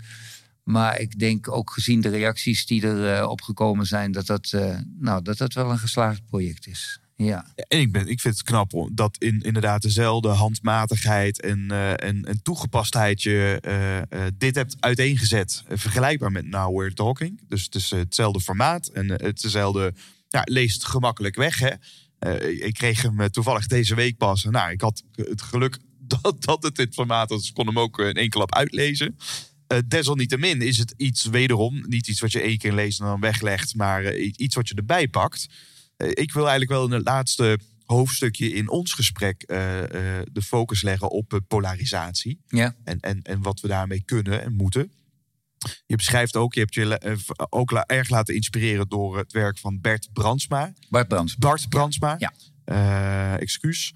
Uh, ik, ik had het genoeg hem, hem, hem te zien, want hij spreekt bijna nooit. Maar hij sprak bij, uh, bij het boekpresentatie van Jam Cultures. Ja? Van Jitske Kramer op het grootste kennisfestival. Nog voor de coronacrisis. Dat is leuk, zaten we samen in de zaal. Ja, ja daar was jij volgens mij. Had, jij, gaf je ook workshops tijdens, dat, uh, tijdens dat weekend. En ik, ik kan me nog zo goed herinneren dat ik... Nou ja, ik heb echt pagina's vol zitten pennen. Ja.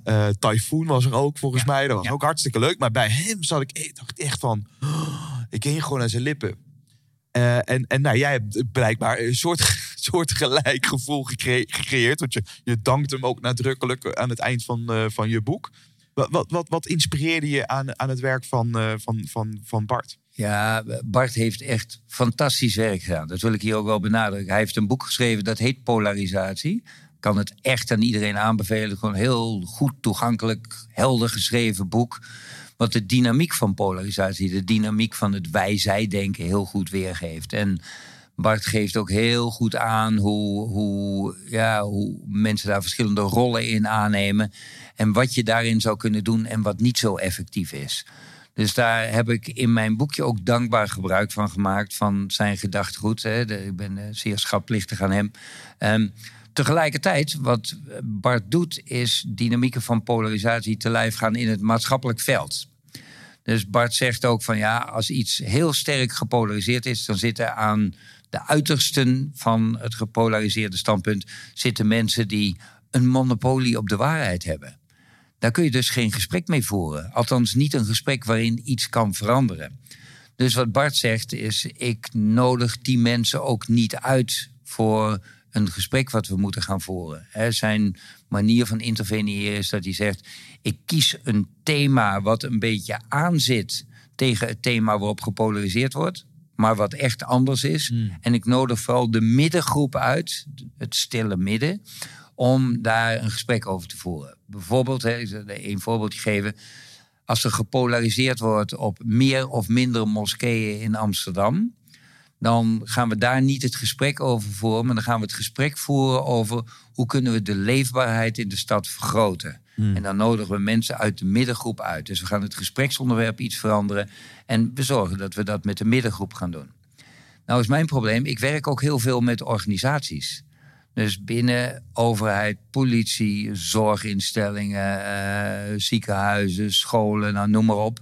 Ehm, daar kun je niet zeggen op het moment dat daar sterk gepolariseerd wordt op iets van ik laat mensen niet meepraten. Dus ik moet dat heel inclusief en ik wil dat ook heel inclusief kunnen aanpakken. Dus wat ik gedaan heb, naast wat hij natuurlijk aan mooie gedachtegoed uh, naar voren brengt, is dat ik ook gezegd heb: ja, maar als ik nou binnen organisaties met polarisatie werk, dan moet ik ook iets anders in huis hebben om met mensen echt dat gesprek kunnen, kunnen voeren. Ook met de mensen die heel erg op die uiterste zitten. Hè, wat Bart noemt de pushers. Dus die heel erg de, de, de, de uiterste posities van polarisatie innemen. Die moeten kunnen betrekken bij dat gesprek. Dus daar heb ik andere interventies voor nodig. En nou, die staan ook beschreven in dit boekje. En, en, je noemt nu dus al een paar van die rollen die, uh, die, die hij omschrijft. En, en dat zie ik dus, dat frustreert me altijd een beetje als ik, als ik de talkshows uh, aanzet. Dat, dat die pushers, uh, dus, hè, die staan in de weerskanten van de polarisatie. Ja, die zien we dan tegenover elkaar aan tafel. We hebben de antivaxer en de provaxer. We hebben de, de, de Zwarte Piet is uh, discriminatie. En we hebben de Zwarte Piet is uh, cultureel erfgoed. Ja. dus, en dan, en dan, ja, dan, dan komt dus niks. Namelijk of mensen worden vijandig. Worden ja. heel op de, op de man af. Of worden heel defensief. Er komt eigenlijk helemaal niks meer uit. Uh, en, en, in het slechtste geval uh, ja, ko komen tot een compromis waar, waar niemand echt heel, heel tevreden uh, over is. In het beste geval moet ik zeggen. Hoe, wat, wat, wat zijn nog andere rollen los van die pushers aan de weerskanten en, en het stille midden noemde je volgens mij. Ja, toch? nou ja, je, je hebt, dat, dat beschrijft Bart ook heel goed. Je hebt de, de pushers die de uiterste posities innemen en die praten vaak in frames over de andere polariteit. Dus die zijn niet zozeer bezig hun eigen standpunten te verdedigen, maar die vallen de andere kant aan door in een bepaald frame erover te praten.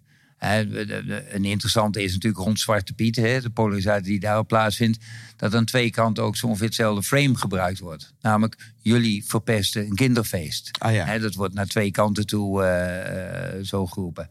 Nou, die pushers die verzamelen vaak mensen om zich heen die eigenlijk zeggen, nou, er zit wel wat in die ideeën. Misschien niet helemaal zo, misschien is het wel wat erg radicaal, maar ah, ik vind het wel goed dat het eens gezegd wordt. Ja. Jij kent het misschien wel. Dat zijn de joiners. Dus die, die zitten, die kiezen ook duidelijk kant. En wat er gebeurt in een dynamiek van polarisatie is dat op de middengroep voortdurend druk uitgeoefend wordt om kant te kiezen. Ja. Het kan niet zo zijn dat je geen kant kiest. Nou, wat zit nou in die middengroep? Dat zijn mensen die het geen bal interesseert. Er zitten ook mensen die heel genuanceerd denken. Dat Ja. is dus een wat andere groep. Maar in die middengroep zie je ook vaak zo mensen zitten die dat vanuit hun professie doen. Nou, bijvoorbeeld leerkrachten, docenten, die proberen om daar vanuit het midden een bepaalde rol in te spelen. Burgemeesters bijvoorbeeld, politieagenten, die, die een rol in het midden proberen te vervullen. En dat is best een gevaarlijke plek om te zijn. Want in het midden, als je probeert een brug te bouwen tussen die twee polen, ja, dan word je eigenlijk onbetrouwbaar voor beide kanten. Ja. Dus dat werkt niet zo heel goed. Vanuit de filosofie van deep democracy zeggen we dan ook, als je gaat werken in zo'n gepolariseerd veld, is het enorm belangrijk om niet een soort bruggenbouwer te zijn, maar om echt zelf heel goed in te checken. Nou, een mooi voorbeeld daarvan hebben we in Amsterdam bijvoorbeeld wel gezien. Hè? Job Cohen was een echte bruggenbouwer en zijn opvolger Eberhard van der Laan deed dat anders. Die checkte zelf in. Die zei zelf wat hij ervan vond. En ja, met die openheid maak je jezelf ook wat kwetsbaarder, maar ook veel betrouwbaarder. En dan kun je iets beter werken in zo'n gepolariseerd veld. Dus ook hierin, ja, het zelfleiderschap misschien wel als voorwaarde om überhaupt dit eh, spel goed eh, aan te kunnen gaan.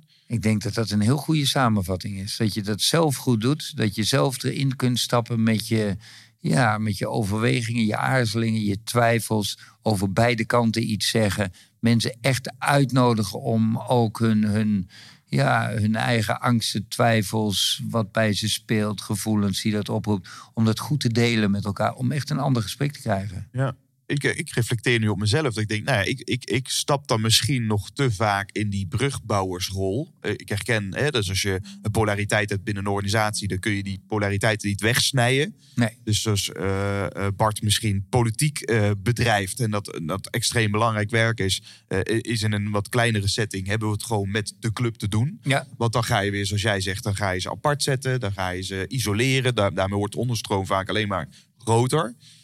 Ehm, maar die, ja, dus, dus want ik zit dat te zoeken. Hoe kun je dan, hoe kun je jezelf van bruggenbouwer naar, naar, naar dus dat stille midden? Je zegt dat dat doe ik door het in te checken. Ja. Maar wat nou als dan door dat inchecken jezelf eigenlijk dus dan mee ook eigenlijk je wordt wordt wordt me niet de de pusher, maar wat was die Joiner. de joiner? Ja, eigenlijk denk je ja, ik voel eigenlijk ook wel meer voor die ene kant dan die andere kant. Eh, dus het is heel belangrijk dat je van tevoren bij jezelf heel goed toetst.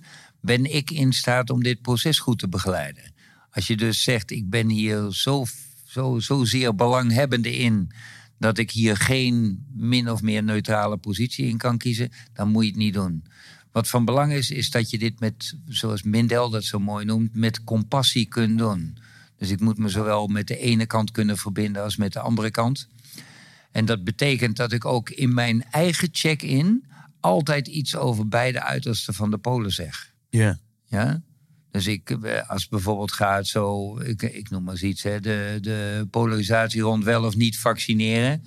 Dat ik zeg, goh, ja, ik kan aan de ene kant kan ik me het standpunt heel goed voorstellen dat je je niet wilt laten vaccineren. Dat je baas wil zijn over je eigen lijf. Dat je regie wil hebben op wat je zelf ingespoten krijgt, wat er met je eigen lichaam gebeurt, de integriteit van je eigen lijf.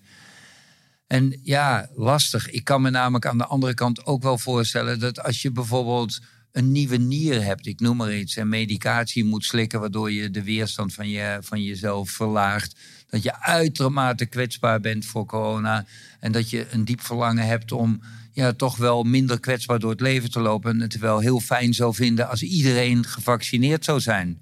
Dat is een heel andere manier van daar naar kijken. En ja, als ik aan de ene kant ga staan, kan ik erg met het een meevoelen. Ga ik aan de andere kant staan, kan ik erg met het ander meevoelen. Dus ik vind het een ingewikkelde kwestie. Dus ik, ik zeg dan ook echt letterlijk, ik vind het een ingewikkelde kwestie. Ja. En daarmee kies ik geen kant. Dus ik zet, laat mijn verbinding met de ene kant, met de andere kant zien. En laat ook zien mijn, mijn worsteling, mijn aarzeling. Dat ik het ingewikkeld vind. En nodig mensen uit om nou, op die manier ook eens op een andere manier in gesprek te gaan. Ja. En doe ik op heel verschillende manieren. Dat is wat ingewikkeld voor de, de, de tijdsbesteding van deze podcast. Maar die staan daarin beschreven. Wat werkvormen om te zorgen dat we toch op een iets genuanceerdere manier elkaar weer een klein beetje kunnen gaan horen. Dus het gaat hier vooral over de nuance. Het nuanceren, je, je, je meerdere kanten eh, durven benoemen. in Je eigen check-in. Dat je, Ja. nou, ik snap de ene kant, ik snap de andere kant. Ik denk dan nog steeds hardop. Een pusher zou gewoon op de mannen vragen: ben jij, ben jij gevaccineerd of niet?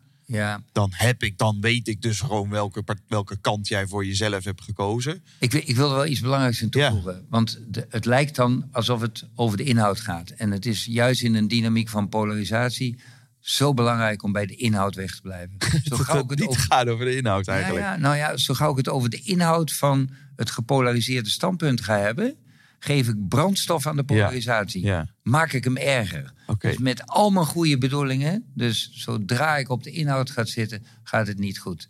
Vragen als: wat doet dit eigenlijk met je? Hoe voelt dit voor je? Die zijn eigenlijk veel beter. Hmm. En om ook zelf te delen wat het met mij doet. Dus om op die manier ook voeding te geven aan het gesprek. En eigenlijk van de inhoud proberen weg te blijven. En als er dus een, een leidinggevende of manager luistert, eh, of een beïnvloeder, en die hoort dan van, oh, ik, ik, er is dus bijvoorbeeld polariteit in mijn team. Als het gaat over vaccinaties, nou, nou, als voorbeeld, dan, dan is het dus wijs om dan niet wel of niet vaccineren en dat verplicht maken binnen het team om dat als stelling in te brengen. Nee. Maar dan is het, hey, hey, hoe creëren we een gezonde arbeidsomstandigheid? Ja? Zou, zou een betere invalshoek zijn om daar het gesprek over te voeren? ja, en hoe voelt het voor je nu we in zo'n dynamiek terechtgekomen zijn? En dat je zelf deelt als leidinggevende hoe het voor jou voelt. En de verschillende kanten eraan. Dat draagt bij. Ja. Ja. In jouw keynotes eh, doe je een biecht. Frank, dat, eh, dat je eigenlijk zelf eh, helemaal niet zo van samenwerken houdt. Ja, precies. Ja, dat, dat is het zo. Ik vind samenwerken heel complex. En dat ligt ook een beetje te grondig aan dit werk. Hè? Weet Ja. je, als ik met iemand anders moet samenwerken, dan, ehm, dan wat er onmiddellijk gebeurt is, wij verschillen van elkaar. Dus we kijken ook niet hetzelfde naar die klus. Dus dan zeg ik, nou, ik heb hier wel ervaring mee opgedaan en dit en dit en dit lijkt me een goede aanpak. En dan zeg jij tegen mij, nou, ik heb er ook wat ervaring mee, dit en dit lijkt me een goede aanpak. En dan botst dat met elkaar, dat conflicteert. Ja. Dus dan hebben we samen uit te zoeken hoe we dat moeten gaan doen. Dat wordt natuurlijk nog veel lastiger als we met z'n drieën moeten samenwerken. Want dan hebben we drie perspectieven. Of met z'n tienen, om het maar veel erger te maken. Dan hebben we tien perspectieven. Dat betekent dat we dan heel veel moeten overleggen met elkaar. Nou, ik vind dat echt een ontzettend gedoe. maar ik ben er ook al achter gekomen dat als we dat nou op een goede manier doen, dat we er ook heel veel plezier van kunnen hebben. Dus het is, ik zeg altijd zo, hè, om die termen maar een beetje te gebruiken. Samenwerken is heel lastig. Maar het is ook heel lustig. En dat lustige zit hem erin dat we er veel plezier van kunnen hebben als we, en dan kom ik weer bij het fundament eigenlijk van dit werk, Ja. als we ons nou maar vrijmoedig uitspreken. En als we nou maar openhartig, tegen elkaar, openhartig naar elkaar kunnen luisteren. Dan kunnen we in die samenwerking veel verder komen. Dus goede samenwerking gaat voor mij echt erover. Laten we onder ogen zien dat we het ook lastig vinden. Dus we gaan het niet wegduwen. Dus ja, we realiseren ons, het is ook best lastig. Maar laten we vooral de voordelen er ook uit proberen te halen. Laten we ons ook echt heel vrijmoedig uitspreken. En laten we zorgen dat we ook zo openhartig mogelijk naar elkaar luisteren. Dan komen we samen, om maar even bij die Ubuntu-uitspraak Ja. te komen. Dan komen we samen echt een heel stuk verder. Mooi. En dan verenigen we dus het lastige met het lustige. Absoluut. Eh, Frank, we gaan eh, langzaam naar, eh, naar de afronding. We hebben nog twee dingen te doen. Eén zijn de onspot-vragen. Dat zijn de vragen die ik iedere gast in iedere uitzending, aflevering stel. Mag kort en krantig, krachtig antwoorden. En het tweede is, nou, eh, de, de, de, de, kers op de taart, eh, de check-out. Nou, als, je dan, eh, als je dan toch in je team Ja. bezig bent en je hebt een goede check-in gedaan, is het ook mooi om in de check-out eh, te eindigen. Klaar voor de onspot-vragen? Jazeker. Oké, wat is een boek wat je enorm heeft geïnspireerd? Of wat je misschien zelf eh, veel cadeau hebt gegeven? Eh, eigen boek uitgesloten. Oh, Synchroniciteit van Jozef Jaworski. Oké. En het net al genoemde boek Polarisatie van Bart Brandsma. En mag ik er nog één noemen? Ja, vooruit. Sitting in the Fire van Arnold Mindell. Mooi. Wat is een eh, mythe over eh, goede gesprekken waar we echt vanaf moeten? Dat debatteren ons verder helpt. En debatteren in de vorm van gelijk proberen te krijgen. Eh, waar we vanaf moeten is dat we leerlingen in de bovenbouw van HAVO-VWO debatwedstrijden laten doen. Ja, En leren debatteren. Laten we ze nou eerst eens even leren om een goede dialoog te voeren. mooi. Je mag een uithangbord plaatsen waar miljoenen mensen langskomen. Wat zou jij op dat uithangbord plaatsen? Spreek vrijmoedig, luister openhartig. Ja, Mooi. dat is een inkoppertje. Ja, stel, angst speelt geen rol meer in je leven. Wat voor keuze zou je dan maken? Ja, dat is, dat is best een moeilijk, want natuurlijk angst speelt altijd een rol. Poeh, wat voor keuze zou je dan maken? Ja, ik, voor mij is natuurlijk de uitdaging om, om eh, mijn angst zo beheersbaar te maken dat ik zo ongeveer ieder conflict goed kan instappen. En ehm, da- daar, daar word ik wel met de dag moediger in. Laat ik het zo zeggen. Dus ja, dat is wel, wel, wel wat ik het belangrijkst vind. Om, om voortdurend be- bemoedigd te zijn. Om ook echt in heel spannende, conflictueuze situaties mijn werk goed te Want dus nogmaals, de, de moedig zijn is dus niet eh, de angst eh, voorbij. Nee, maar dat is, is, is je het verzoenen met die angst en dat Ja, dan ja. toch doen. Je goed verbinden met je angst. Niet Ja. de angst aan de kant zetten, maar je goed ermee verbinden. Staat genoteerd. Wie is voor jou persoonlijk een idool of inspiratiebron? Mag iedereen zijn. Ja, nou ja, Mi- Mindel is voor mij echt zeker een inspiratiebron. Ik heb hem ook een paar keer meegemaakt in, eh, in, in trainingen en symposia. En eh, ik vind dat die man echt iets eh, heel bijzonders te brengen heeft. Ja, de- de- verder, ja, het is een beetje open deur. Nelson Mandela vind ik nog steeds voor mij ook een enorme inspiratie. Oh, hij hangt hier aan de Ja, hij, Kijk kijkt, eens. hij kijkt ons gewoon toe. eh, hier. ja, dat is toch, en dat past ook wel heel erg bij het werk wat ik doe, denk ik. Ja. Mooi. Eh, je mag een muzieknummer in de over spreken gesproken jukebox stoppen. Ik vraag sprekers vaak nummers die ze voor of na het spreken luisteren. Maar soms komt er ook een soort persoonlijke anthem eh, uit. Jij mag, eh, ja, jij mag ook een nummer toevoegen. Ja, ik, ik, ik ben. Poeh, daar overval je me wel mee. Eerst wat mij te binnen schiet is Leonard Cohen. Die, ik vind dat Leonard Cohen de Nobelprijs voor de literatuur had moeten winnen. In plaats van. van hoe heet hij ook weer? eh, Bob, eh, Bob Dylan? Bob Dylan. Ja. Ja, ik vind Bob Dylan prachtige dingen schrijft natuurlijk. Maar eh, Leonard Cohen maakt echt zo. En, en we- en welk nummer mogen we dan met z'n allen gaan luisteren? Eh, Dat is ook moeilijk, hè? Ja, kies, kies er dat- maar één van Lennart. ik vind het moeilijk te kiezen. Nou, hij heeft zoveel moois geschreven. Dan, Of een album. Dat je zegt van nou... eh, Nou, doe zijn hele werk maar. Ik vind het zo prachtig. Een klein Nobelprijsje hier. nou, dan- zoek ik, zoek ik een liedje uit. Mag dat? Ja, is dat goed? Oké, check. Eh, de laatste uh, onspot-vraag is de college toevraag. Wat zou jij een beginnend nou, spreker als tip willen meegeven? Dat is een mooie eerste stap. Ja, goed inchecken met jezelf. Dat is absoluut wat ik mee zou willen geven. Ehm, dat geldt zowel voor in groepen stappen, maar ook als ik spreek voor een hele volle zaal. Dan is het belangrijk dat ik dat heel goed verbonden met mezelf doe. Ja. En dat ik dat serieus neem. Dus dat ik echt eventjes tijd neem om heel goed met mezelf in te checken. En dan, eh, dan kan ik er staan. Mooi. Ja, En dan stel je dus, je, je, je zegt, ik breng mezelf in in een rust. Ja, Ik stel mezelf die vragen die ik dadelijk ook de groep ga stellen. Hey, Wat kom ik hier halen of Ja. brengen? Wat, hoe voel ik me?